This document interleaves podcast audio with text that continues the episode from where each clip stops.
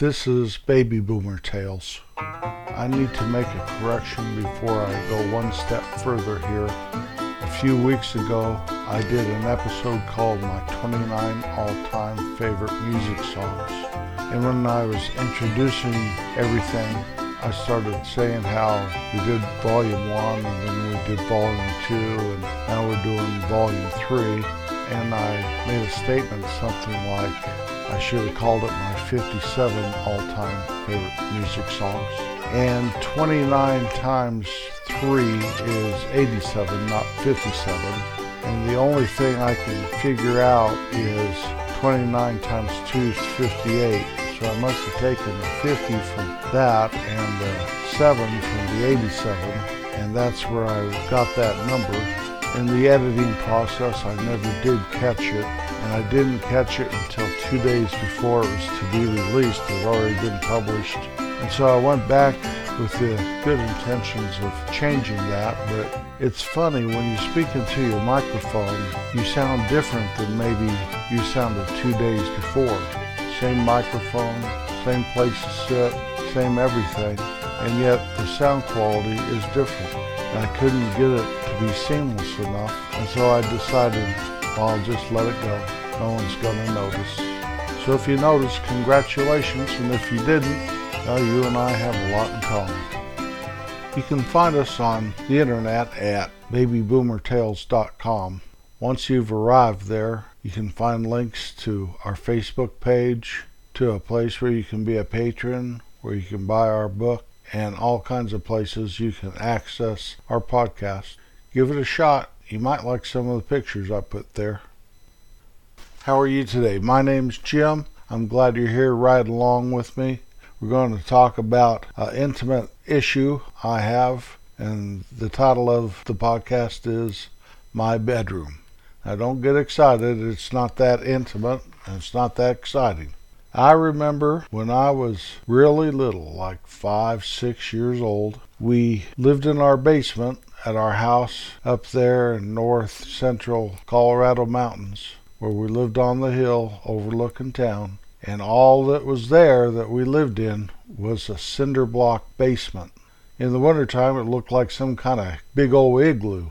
Well, my bedroom I shared with my brother John and later my brother Don. And we had two sets of bunk beds in that little bedroom, and the bedroom was not very large at all. The bunks were so close to each other, we would jump back and forth from the top bunk, try to land on the top bunk over on the other side of the room, and we'd usually do it unless we would crash and fall and hurt ourselves and cry and all that stuff. We'd make forts out of blankets. We'd play where we couldn't touch the floor because the hot lava would just boil you alive. Glug, glug, glug, glug. We lived in that basement for years, and that was a good little bedroom for us boys. But the folks did build the rest of the house, and eventually we moved upstairs, and we still shared a room. John, Don, and I. It was a much larger room, but we still had the two sets of bunk beds. Four beds in all, three of us boys. So if we had company, there was a bed for 'em. And we still played fort. We still played lava. But jumping from one set of bunks to another set of bunk beds was a lot more exciting and a lot more dangerous, and we had a lot more crash and burns. But I remember that bedroom so well. It was a very nice little room, but my mom always liked to sleep with the windows open. You have to remember in the middle of the summer it might get 25 degrees at night, and we'd be laying there shivering to this day, I have to sleep in a cold bedroom in the summertime. Now, our bedroom has three heat vents plus a vent in the bathroom. So I can set that air to be 72 in the house and it'll be about 65 in our bedroom. And so that's good. I like that. I just open up those heating vents and it gets nice and cool in there in the summertime. But I used to lay right by this window and I'd have a transistor radio in the summertime and the window'd be open and I'd set that transistor radio up on the windowsill and I'd turn it and turn it and I could find the St. Louis station where they played Cardinal games, St. Louis Cardinals. And it was Jack Buck and Harry Caray on KMOX AM 1120 on your radio dial. And for some reason, not every night, but when the weather was just right, I'd get that station pretty good and I could listen to a baseball game. Wonder what it'd be like to be able to go to a baseball game and see Stan Musial and Red Schoendienst and maybe Bob Gibson pitching. That was a wonderful thing. I wasn't even a Cardinals fan and I just loved listening to them. As I got older, I just felt trapped having to share a room with my little brothers. And so I made a big declaration of independence and I told my folks I wanted to move back downstairs. Now, our old bedroom that us boys shared had been turned into my dad's office, but their old bedroom down there was just a spare bedroom. And so I moved into the spare bedroom in the basement when I was about 12, maybe 13 years old. That was a great room, and I really liked my room. But you have to understand that in that bedroom, I think all the interior walls were some kind of a green color in that basement, all those cinder block walls. So I got tired of looking at those green walls all the time. So one day when I was about 17 years old. I took a can of black spray paint and a can of copper spray paint and I proceeded to spray paint one row of center blocks black and then the next row up, I'd spray them copper. And the next row up, I'd spray them black. And the next row up, I sprayed them copper until I had both cinder block walls in that bedroom black and copper stripes. I was very proud of myself. Now, I did that with the door closed so nobody would smell my paint. I do not know how I didn't asphyxiate myself, just lay there and just fall over dead, but I didn't. Well, the next day, my dad always had this habit of he'd wake you up about daylight, turn the light on, tell you that breakfast was ready, and he took one look at those walls, and I was in some trouble. Maybe some pretty bad trouble. Well, we had a big brouhaha, him and Mom and me, and I was grounded until I painted those walls back to one neutral color. They didn't have to be the green, they could be white or a beige or something. But I had to do that, and until I did that, I was grounded.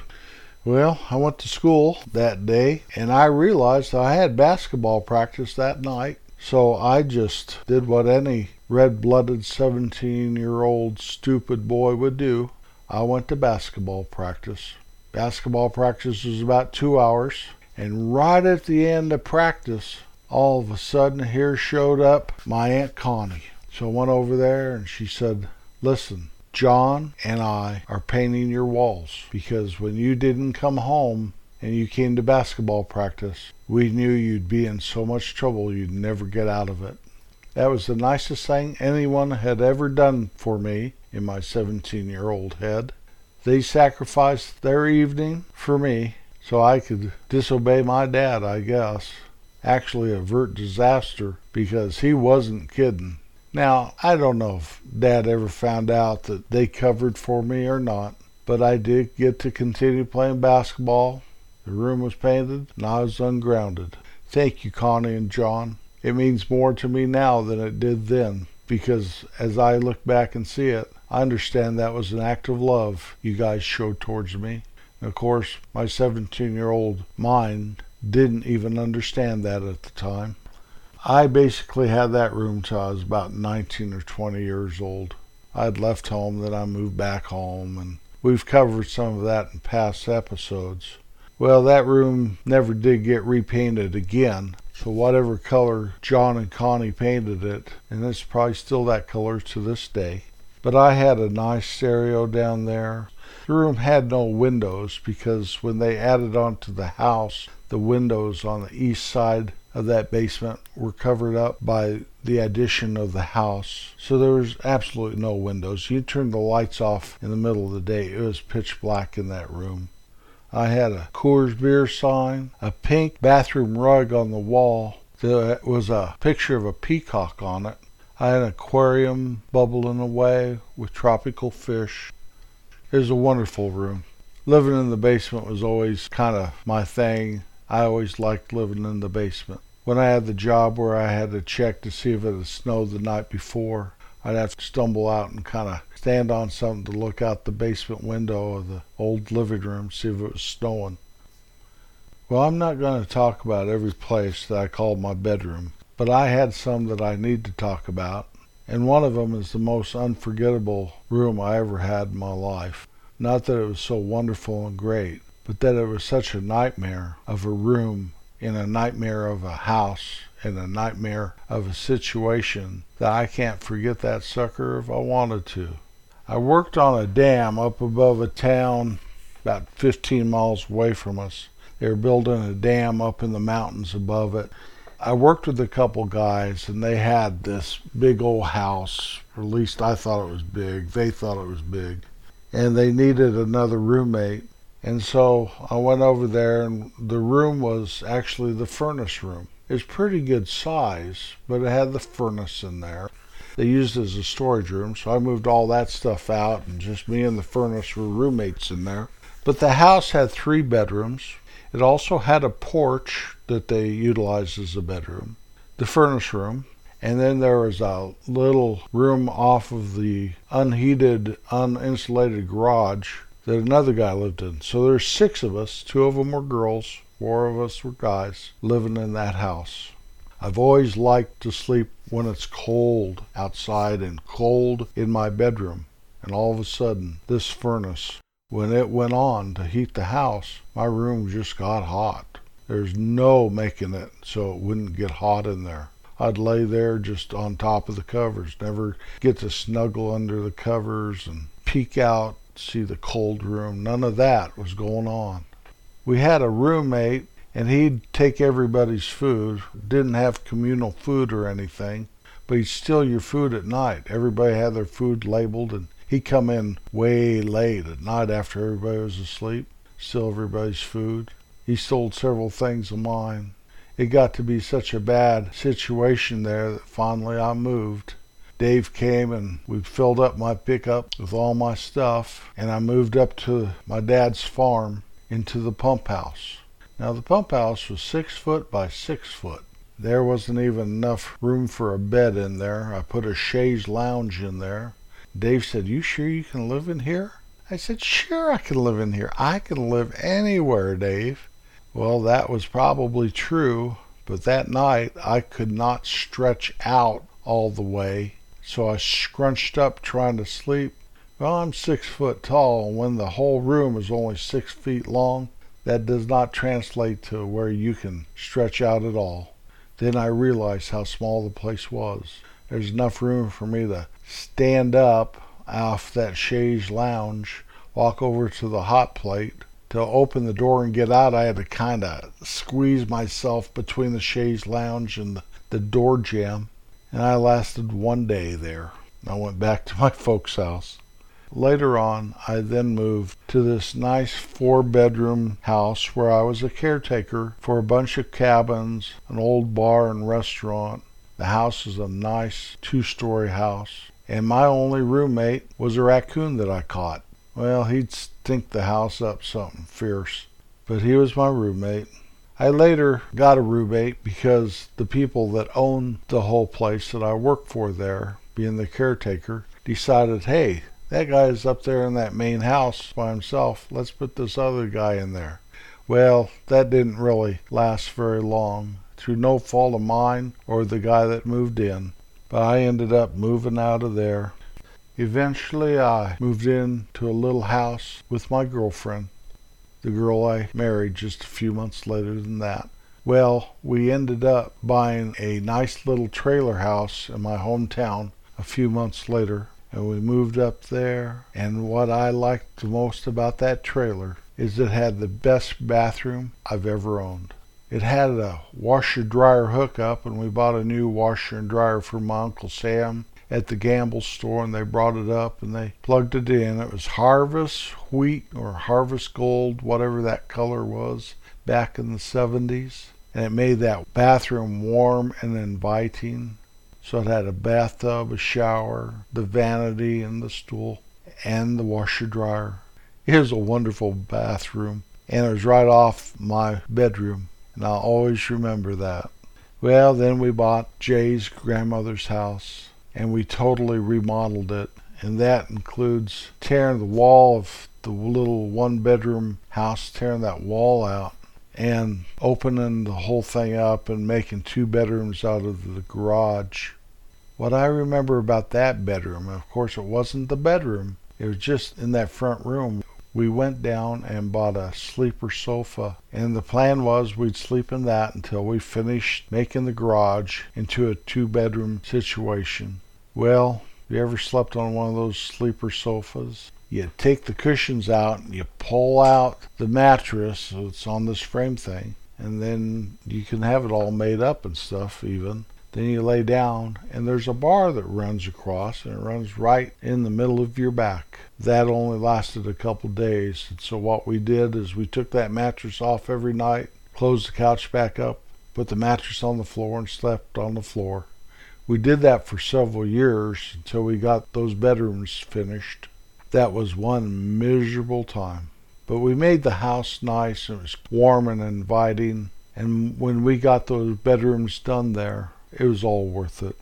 When we moved to Kansas and we bought our house in Kansas, I experienced something I never experienced. It was called a Hollywood bath. Our bedroom, when you went to the bathroom, you could go in there, but there was an entrance door also to that same bathroom off the hallway is a one bathroom house. And so even though it seemed like we had our private bath, we did not. We had to share it with our girls. A Hollywood bath, that was called. I'm sure they only do that in the cheap part of Hollywood and not Rodeo Drive. Our house today, our bedroom is very large and it has a sitting room in it also that's kind of L shaped away from what was intended to be the sleeping area. Well, when we moved in, I decided let's put the bed back there. I've always kind of liked cubbies and stuff where I sleep. And so we put our king size bed back there in that sitting area. And the main problem with it, there's only about a foot on each side of the bed that you could negotiate. So it was enough to make the bed and all that, but it should have been about another foot wider there and we put bookshelves in the bedroom part had a nice library and we were that way for 20 years there. To get to the bathroom in the middle of the night you had to kind of remember where the bath was because it was off of the sleeping area. Well finally my wife talked me into let's switch that all out. And so we put the bed where it was intended to be. And when i get up now i just sit up and the bathroom's right there the area that we had the bed has turned into a nice little sitting room. My wife uses it for her study. It also has a TV in there. We took the library and put half of it in that sitting area, and half of it in my office, and it all worked out better. I should have listened to my wife in the first place. We have a very nice bedroom. Like I said, we have three heating vents in that bedroom, so it can be just as cold as you want in the summertime in there. So I can sleep like a baby, wake up all refreshed and thankful to God Almighty that I'm not sleeping in a furnace room somewhere. Always be kind. It's the very best way. It's like taking the high road in life. I'll be back next Wednesday. Peace out.